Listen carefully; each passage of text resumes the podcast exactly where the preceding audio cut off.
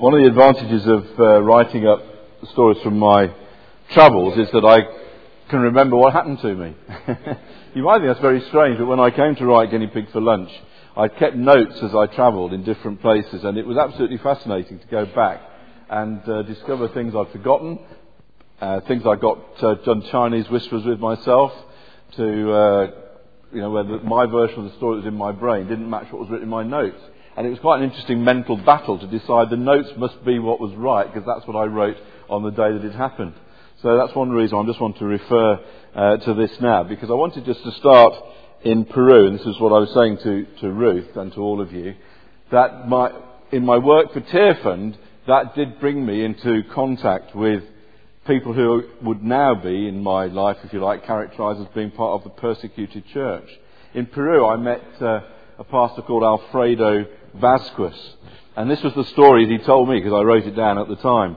We were in the middle of a service and I was preaching when the terrorists threw a bomb into the church and came in shooting, he recalled. I was hit in the arm. All around there were screams and shots. I returned to the pulpit and was grabbed and dragged outside. A guerrilla shot me again, and as I fell to the ground, I shouted, Glory to God. I lay there bleeding as a brother died beside me.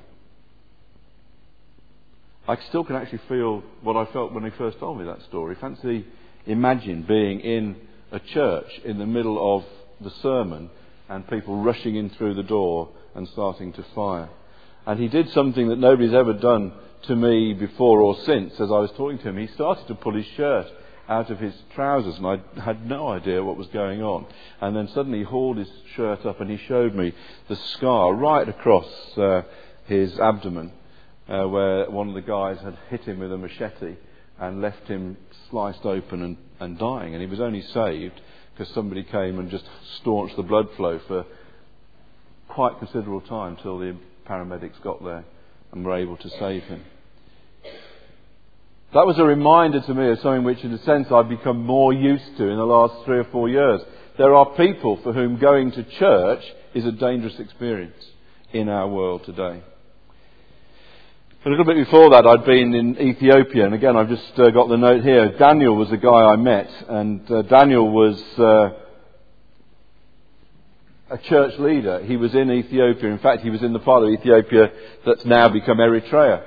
And there was something about Daniel which I couldn't quite uh, work out. He was pleasant enough, he was friendly enough. It was only when we got to our hotel room that he began to uh, explain a lot more about what was going on in the church. And I discovered, talking to somebody else after Daniel had gone, that Daniel had been arrested because he'd gone to church wearing his Air Force uniform. He was in the Air Force, and uh, it had been decided that that was against the law. And he'd been put in prison for three years. And what Daniel said to me, again, I've got the words here, um, the best thing about being in prison I don't know about you. I'm not sure I would start any sentence about this situation as the best thing about being in prison. The best thing about being in prison was that I had the chance to talk to hundreds of people about Jesus that I would not have otherwise met. That's an interesting and challenging statement, isn't it? I don't know how you would feel. I would feel outraged by the injustice of having been arrested for going to church wearing an Air Force uniform.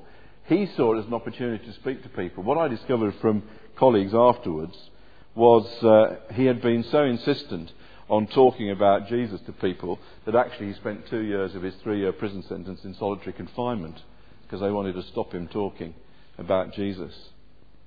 I could multiply that story since I've joined Open Doors. People who've been in prison. Uh, one of my colleagues visited a church in a prison because the authorities had put uh, three women in prison in Indonesia, and what they'd set about doing was inviting their friends to join them on a Sunday, and many of the prisoners had joined the church. God works in mysterious ways, His wonders to perform. So that's part of the reality. Here's another part of the reality. Rami Ayyad ran a Bible bookshop. The problem was that it was in Gaza, which is not the best place to run a Bible bookshop.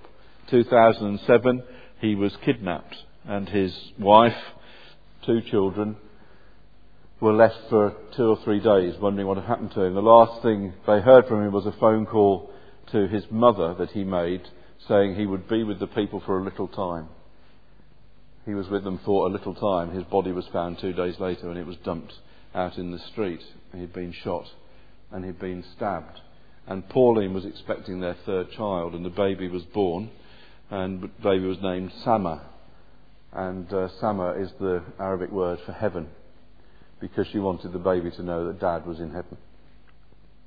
I get quite emotional telling these stories. I don't think you can engage with the reality of what is happening to people whose faith costs the most around our world. If you're not moved by it, I suspect that I have to have a conversation just about where you are yourself in your walk with Christ. I find it immensely challenging every day to discover the next story of somebody who has gone through this kind of experience.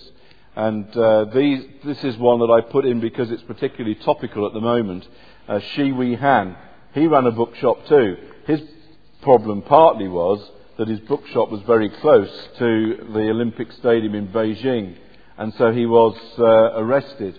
Um, he also was running several businesses under his.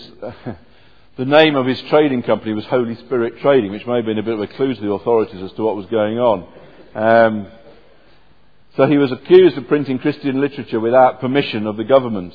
Arrested in November 2007, released for lack of evidence, rearrested in March 2008, um, illegally tried because the time went past when he should have gone to court. Um, he was then put in prison. He was given a sentence of three years. He's lost 20 kilograms of weight since his detention. His diabetes has not had any treatment while he's been in prison. He's due to be released in about two weeks' time. If you've made any memories in your prayers, we're praying at Open Doors at the moment that that promise to release him will be honoured. And we campaigned to not get him sent to prison at all. Sometimes campaigning doesn't have the desired effect. Our campaign meant that the British ambassador in uh, Beijing sent a British embassy official to his trial um, and witnessed the trial. But Shi Wei Han is still in prison. He hasn't seen his daughters in that period of time. He's due to be released. Let's pray that he is released. That was the price he paid for his desire to get the Bible into hands of people in China. And I haven't met this woman, but my wife met this woman. Uh, she's on the board of Release International, which is another persecuted church agency. She went to visit uh, people in Nigeria a few years ago, and this is Tabitha who she met there. Uh, Nigeria is one of those places where in the north of Nigeria there is the clash of different groups, uh, some of them from a Muslim uh, basis, and they're clashing with the Christians in the north of Nigeria. And my wife went to trouble because the, uh, they were doing a work amongst the widows, as Open Doors has been doing. And she was told that she'd be meeting some women who'd been widowed as a result of the violence in that part of the world. She went into a church building and was told this is where the widows were meeting. And when the door opened and she went in, there were 450 women gathered, every one of whom had seen their husbands or had their husband murdered in the previous 18 months. Most of them were the widows of pastors. On the day that their husband was murdered was the day they also lost their living, in some cases their homes. Now, I'm not being, the church didn't immediately throw them out, but you'll understand the difficulty. And so Open Doors has had a ministry in trying to support these women in very practical ways, as Release has. My wife was here, she made sure I got that mentioned as well. It's not the agency that matters. But here are people who, because of their identified as Christians, who have paid a price, and in some ways, the people who survive pay a different kind of price. Tabitha has to find a way of earning a living. Her husband was only identified because her son recognized the socks that he'd seen his dad put on that morning. So, this is some of the reality that is going on in our world. And in a world, on a World Mission Sunday, we have to say to us, what does this say to us about how we think about the Bible and how we think about mission? And one of the things that I've realized and discovered and been exploring more and more since I joined Open Doors is this simple fact that if you want to understand what the New Testament is trying to say to the people who read it, one of the starting points that's a really good starting place is to realize it was written by persecuted believers for persecuted believers. The people who originally got the Gospels, the letters, some were people who were facing exactly the same things that many people are facing in our world. They knew what it was to be concerned about the knock at the door. They knew what it was to be thrown into prison. Have you ever wondered why so much space is given to the trial of Jesus in the Gospels? There's all sorts of potential reasons. I'm quite convinced that one of the reasons is that the Gospel writers wanted to show people who were facing the possibility of being put on trial for Christ how Jesus himself had experienced that. I think that's part of the reality for that. And so I think this, ins- I don't know it's an insight to you, it was an insight to me because as I've been rereading the New Testament, as I've been writing Bible notes about it, one of the filters I now try and apply is what would these verses mean to somebody who faced that kind of reality? Why was it written for them? What would you make of a verse in our society as opposed to a verse written to Timothy by Paul. In fact, everyone who wants to live a godly life in Christ Jesus will be persecuted. There's a concern in the New Testament, which you could follow through from lots of different verses, to recognize that persecution is not abnormal for Christians. It actually should be considered normal. Now, if you're a cynic, you'd say, well, of course, that's why Paul would write, because he's writing to people who face it. He wants them to realize that this is the price they will have to pay. I'm not sure that I want to be cynical. I don't want to be cynical about what Paul wrote. I think he was professing something very profound here that when we live for Jesus, one of the results of that will be we will encounter opposition. I praise God for the freedom that we have to worship and to express our faith in this country. It is a very valuable thing. I am not one of those who would glibly go around saying it would be good for the church to have a bit of persecution, because I wouldn't wish that on anybody, and I think we need to be careful what we pray for. But I wasn't going to tell this story, but I will tell it because it's just come into my mind again. I was so challenged by the story that I think it's Ron Boyd MacMillan who wrote that book I mentioned told about being in China with a group of church leaders from uh, Europe. And the Chinese church leader said to this group of church leaders, What wounds have you suffered for Christ this week? I don't know about you. Can you imagine sitting in a room with this guy who's a Chinese church leader? There was a kind of, I imagine, a slightly kind of eyes cast down, shuffling of the feet, because it's one of those questions that's a bit hard to answer. But the point of the story was this they began to explore. One minister came back challenged by the fact that this guy in China took that verse seriously. And he started to talk to the elders in his church about the reason why their church was not being persecuted. And out of that experience came the realization that maybe what they had done had settled for defining how they lived for Jesus in a way that was very safe. And they started to pray and to seek God for what were the challenges that were facing their particular community, their particular society.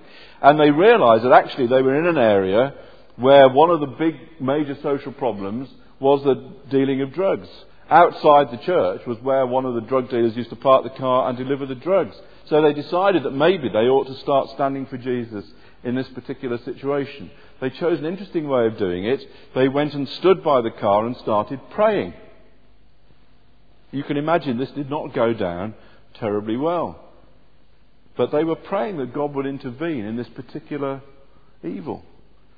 And then they began to experience persecution because the drug dealers weren't very impressed by the interest the church was taking in what they were doing.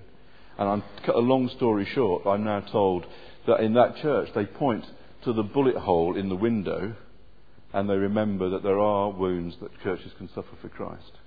Does that make sense as a story?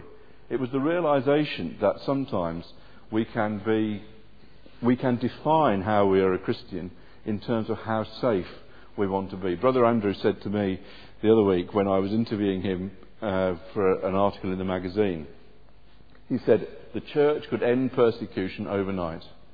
Actually, the church could end persecution overnight. He said, if we stopped talking about Jesus, we would end persecution overnight. If people stop trying to share their faith with other people, then nobody's bothered. They'll leave Christians to get on with doing their own religious stuff in a church building or a school building, whatever it may be. But it's when Christians take the message out of the church buildings and out of the place where we worship and start trying to apply the principles and the, uh, and the belief in Jesus, start trying to tell people that actually the answer to many of life's problems, all of life's problems, are found in a living relationship with Jesus Christ, that becomes offensive. It becomes offensive in all sorts of societies. It becomes offensive in pluralistic societies. It becomes offensive in totalitarian societies. Because Christians, by constantly telling people they need to know Jesus, are reminding everybody there's a higher allegiance than the, than the allegiance to the state. And the state doesn't tend to like that. And we know that because here we are, we're in Oxford. There's a memorial not far away from here to people who said there was a higher authority than the state. And they were burnt at the stake for it. Just sadly, it was other Christians who did it. Everyone who wants to live a godly life in Christ Jesus will be persecuted. I'll try not to tell a different story for every slide. So when you read the New Testament, you come to verses like this which make out an enormous sense in the context of the kind of pressures and the persecution that people are facing. Paul wrote to the church in Corinth, We are hard pressed on every side, but not crushed, perplexed, but not in despair, persecuted, but not abandoned, struck down, but not destroyed. We always carry around in our body the death of Jesus, so that the life of Jesus may also be revealed in our body. This was the reality of the church. We often I've heard people say, wouldn't it have been great to have been around the early church? It would have been great in all sorts of ways. It would have been great, actually, to discover people, as I've had the privilege of meeting, and I find enormously encouraging to know there are people who will hold on to their faith when every rational reason says it'd be best to drop it, because you'd have a much quieter life. I do not understand how there can be a kind of prosperity gospel alive in our world. Because if you read the New Testament, people didn't get prosperity from following Jesus. They got death, they got affliction, they got imprisonment. That is not my understanding of prosperity. But the promise of Jesus is to those who follow him that whatever happens to people, he will be with them. But not that he will take away every problem and every challenge. And that verse could be the verse that could apply to a persecuted church in our world. And the message version of the Bible, the New Testament, goes on in that passage to say this What they did to Jesus, they do to us trial and torture, mockery and murder. What Jesus did among them, he does in us. He lives. Our lives are at constant risk for Jesus' sake, which makes Jesus' life all the more evident in us. While we're going through the worst, you're getting in on the best. The New Testament writers were convinced that persecution and suffering was not a denial of the reality of faith. They were convinced it was the authenticity of faith. They were following Jesus who had gone to the cross. They saw it as what we would find very hard to understand a privilege to share in the sufferings of Christ. Have you noticed, even in these verses, there is something about taking hold of the fact that if they did that to Jesus, that's what they'll do to his followers. But it's regarded, and the writers regard it as a privilege to discover that in the midst of all of those things, the life of Jesus is received. The Bible, the New Testament, does not promise simply a participation in the death and the suffering of Jesus. It reminds us that it's through the death and suffering of Jesus that life becomes possible, eternal life that we can all share in. And that is part of, that is the mission of the church, to share the life of Jesus. And the history of world mission is the history of people who have risked everything for the sake of the gospel. They've risked their own lives. I can remember talking to people who, in the Baptist Missionary Society, who could take you to the graveyards in Congo and show you the people who took the gospel there. Average age on the gravestones, 27 years old. Most of them survived for not more than one or two years, and people kept coming because they thought the gospel of Jesus Christ was worth sharing. They didn't die because of persecution, they died because of illness, but the principle was the same. They thought that this gospel of life was something worth dying for. I just wanted to pick up relatively briefly some thoughts from the life of Peter and things he had to say. Peter knew all about um, persecution in a whole variety of ways. He was the closest witness to the trial of Jesus. Peter also knew what it was that under the fear and pressure of persecution, to be prepared to deny Jesus. I don't want to give to you the picture that all across the world the persecuted church is full of people who, whatever happens, will not deny Jesus, because some do. I don't know about you. To me, the amazing thing is that many don't. I can remember um, when I was uh, uh, quite quite young. I think I was about six or seven. One of my father's friends uh, came to the house, and some of you look as if you might just be old enough to remember a guy called Geoffrey Bull. Geoffrey Bull had been arrested in Tibet as a missionary in 1950 when the Chinese army invaded, and for a year he was tortured and brainwashed in an attempt to get him to deny his faith. And uh, he came to visit the house after he'd come back. And he'd written a book about that experience. So in the Christian world, he was a kind of, had become a mission celebrity. I can remember reading his story. I was old enough just about to have been able to read the story. When he came to the house, I was a bit amazed to discover that this guy that survived all this was about five foot two inches tall with big pebble glasses. He was the most unheroic Superman figure I'd ever seen. But I remember that one of the things I'd done was I'd already done a deal with God and said, if anybody ever tortures me, I'll say anything, but I won't mean it. I thought I'd get in my excuse first in case that ever happened. Peter had known what it was like to face the prospect of suffering and to deny his Lord. And of course, he was reminded of that when the uh, cockerel crew on that morning. And Peter writes in his letter, the first Peter, to people, Who is going to harm you if you're eager to do good? But even if you should suffer for what is right, you are blessed. Do not fear their threats, do not be frightened. Peter, who became this founding pillar of the Christian church, one of the apostles, had this role. He wrote to people, anxious that they should know that when they, in, interestingly, insisted that suffering was not the point, the whole theme of this little bit of the letter is that if you suffer because you've done something wrong, that's legitimate. The authorities have every right to punish people who are criminals. But if you suffer because you've done the right thing in following Jesus, then that is a different thing. Interesting that that was a distinction that he felt it was important to make to them. Do not fear their threats, do not be frightened. For Christ also suffered. He'd been first hand witness of that. He knew what it was like to fear. I wonder what he felt when he was writing when he was writing those words to those people. I suspect he was acutely conscious of what he'd been through himself.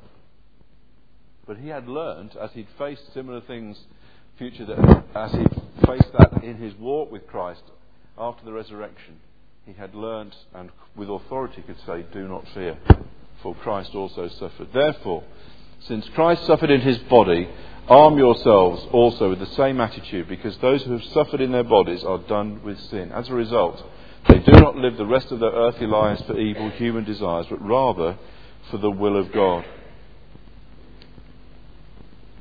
Dear friends, do not be surprised at the fiery ordeal that has come out on you to test you, as though something strange were happening to you, but rejoice inasmuch as much as you participate in the sufferings of Christ, so that you may be overjoyed when his glory is revealed. Same theme. Paul, Peter, same idea. Sharing in the suffering of Christ and being, finding joy in the midst of suffering. You know, one of the fantastic things that we can discover through our partnership with the persecuted church is it is possible to live lives full of joy in the face of tension, pressure, and suffering. That's an incredibly important lesson to learn and not an easy one and not a glib one. So then,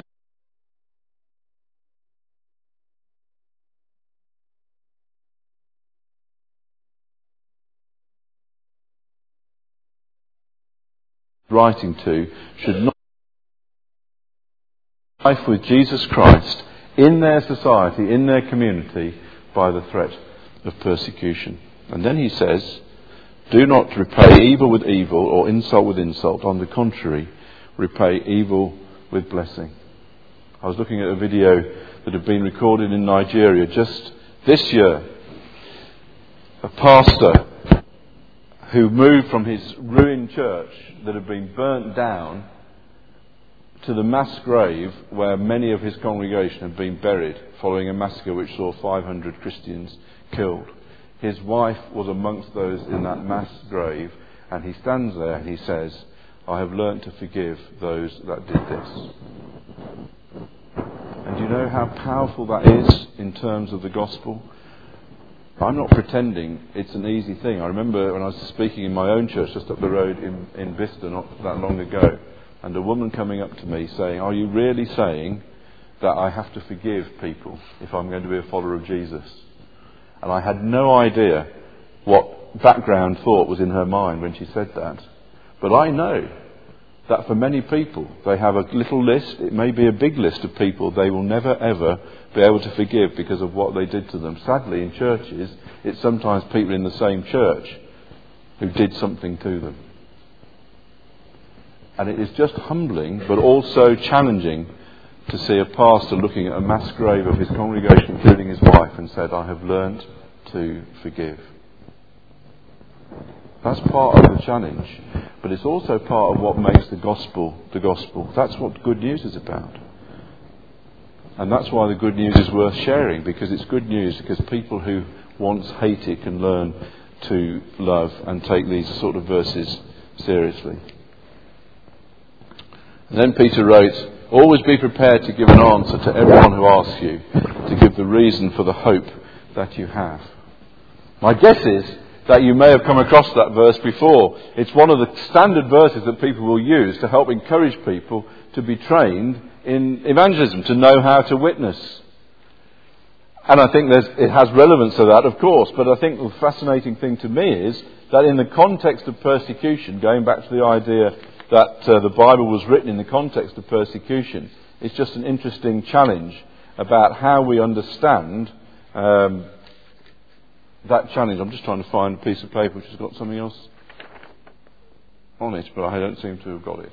But the person I'm going to refer to, the context of this is what happens if you have to explain the, uh, the reason for the hope that you have if you're in front of an Iranian court? These two young women were arrested in Iran um, about 18 months ago. They found themselves being challenged about why, as Muslim women, they were claiming to have become Christians the judge said to them, How can you claim to have heard from God? What right do you have to claim that God will speak to you? Do you know what their answer was to the judge in that court? They said, What right do you have to suggest that God can't speak to who he wants to speak to? I think those two women showed an enormous amount of courage in that situation. They knew what it was to give an answer for the hope that was in them. They were sent to prison I could go with more and more stories of, of people, particularly women, in Iran, who have faced the reality and the threat of torture. One woman I have met who was told that if she didn't uh, renounce her faith in Christ, she would be raped every day by the prison guards till she changed her mind. That's the reality of what is going on in Iran. The tragedy is that Mariam and Marzieh, these two women, are safe, but they're only safe because they had to flee from Iran. And I say it's tragic because one of the things that the regime is undoubtedly trying to do is, in one sense, force the Christians who are being so unhelpful in wanting to talk about Jesus out of the country. Same thing is going on in Iraq. Baroness Cox was asking questions in Parliament, uh, in the House of Lords this week, about what is happening to Christians in Iraq one of the ultimate uh, ironies and deep tragedies of what's happened in Iraq over the past uh, seven years since the uh, is it seven years since the invasion? Since the invasion, anyway. There are now less than half the Christians in Iraq are still there. Over half have left the country because the uh, pressure, the threats, the reality of persecution have been so great.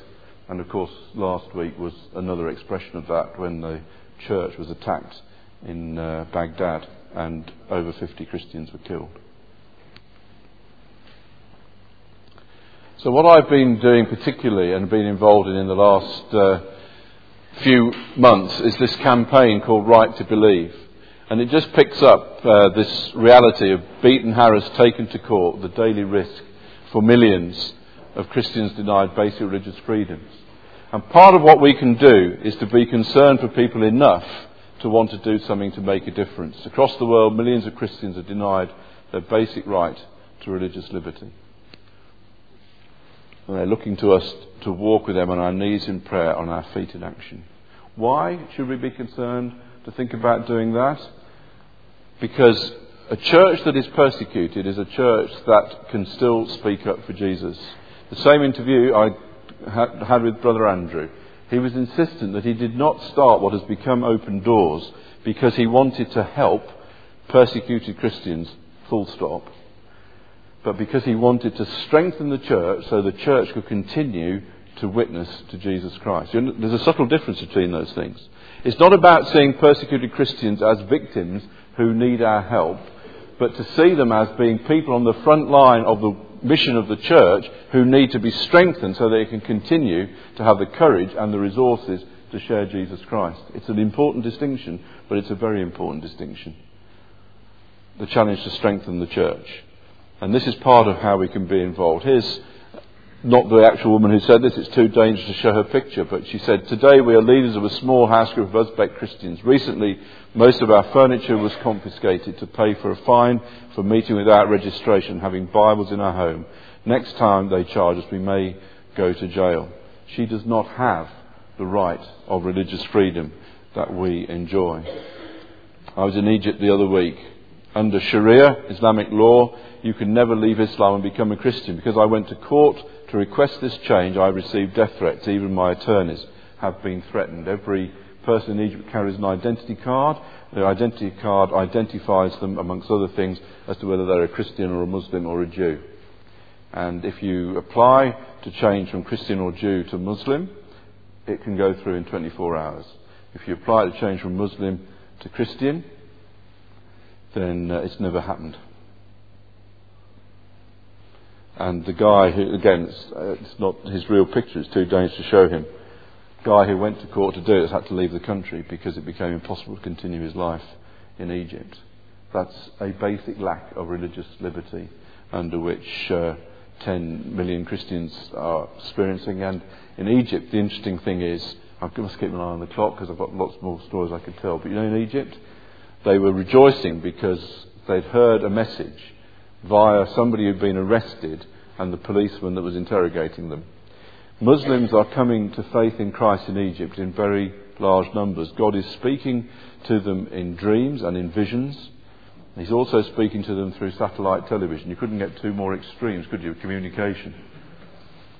They're not sure how many people, because if you read Secret Believers, you'd find out that many Muslims who come to know Jesus, it remains a secret. It's too dangerous to tell anybody. But apparently, when this policeman was interrogating this particular woman, he uh, got very exasperated that she wouldn't answer the questions. He was asking who it was that had told her about Jesus. And then he suddenly said, We know somebody must be telling Muslims about Jesus because two million Muslims have become Christians. So the church rejoiced to know that in the police uh, stations of Egypt, they believe two million Muslims have become Christians. That's a dramatic thing that's going on across uh, the Middle East. But no freedom. Nigeria, I will refer to. One day, an angry group of Muslims came and destroyed our church. No one would protect us. Instead, the authorities gave us seven days to tear our church down. Nigeria has a massive Christian church, but it's massive in the south of the country. In the north, under different laws, this is the kind of discrimination that is faced by many people. And there isn't time to go into detail. Maybe people have got questions about this. We could do that over lunch. But just to say that right at this moment, um, the, once again, the Defamation of Religions resolution has been uh, introduced to the United Nations General Assembly. The Organisation of Islamic Conference, 57 countries with majority uh, Islamic populations, have introduced this concept that religions need to be protected and defamation should become a crime. And um, people of all faiths and none uh, in the West recognise that actually it's people that have rights, religions given rights becomes very dangerous because it means that the law courts and the state have to define what's acceptable religious belief. And on that basis, it become a basis on which the current laws which discriminate against Christians would actually become part of human rights legislation. So we have felt this was a moment this year to resist this particular resolution. It's been introduced every year for the last 10 years. It's never been passed by significant enough votes to, be, to move forward in the process of becoming law, if that makes sense to you. But last year, the number of votes for it started to decline, and we began a campaign to see if we could get it defeated so that it would go off the agenda and we could find new ways of dealing with religious uh, uh hatred in our world.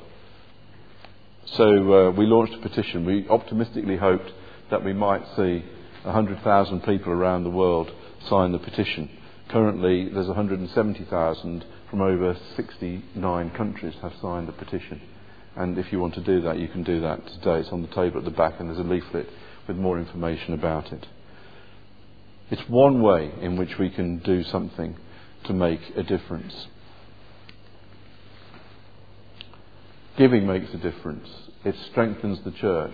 I don't want to go into detail about that. That's entirely, the church will have its own policies. But I do want to emphasise that part of what we can do to strengthen the church for world mission is to make sure that we give in a way that encourages local churches, local Christians to be able to witness for Jesus. They are the ones who do mission in their own communities. We can support them through mission, but strengthening the church needs to be the aim of what we can do. And then we can pray. Paul wrote in Romans, I urge you, brothers and sisters, to join me in my struggle by praying to God for me. If any of the stories have touched you this morning, if any of the understanding of what it means to be a persecuted church has touched you, please, prayer is one of the most vital. It is the vital resource that we have. And all my colleagues and I can testify to it as well. When we go and meet people in these churches and say, what, would, what do you need? The first thing they say is, please remember us in prayer. They are desperate to know that they are remembered, that they are not forgotten. One of the things that you can do. Paul knew that. Prayer is essential in this ongoing warfare. Pray hard and long. Pray for your brothers and sisters. And that just takes me back to the verse the passage that was read, and I am now honestly going to finish. That passage in 1 Corinthians, Paul talked about the body. My guess is that that passage is one you may have heard before. It's usually applied, quite rightly, to the local church. But I think it has a dimension for the global church. Because the church is one body. If one part suffers, every part suffers with it. If one part is honoured, every part rejoices with it. Now you are the body of Christ, and each one of you is a part of it.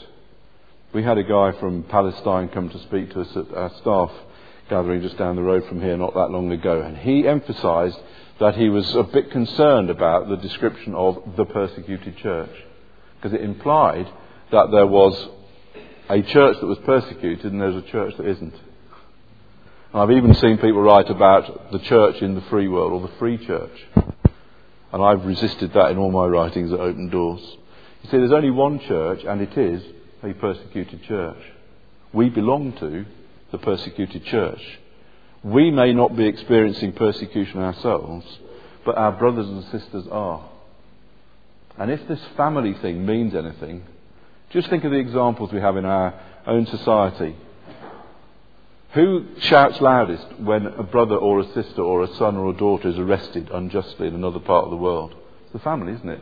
Remember all the campaigns there's been about people who've been arrested, put in prison? And the family keep hammering on about justice. It's an interesting picture, isn't it? There are members of our family being treated unjustly all around the world.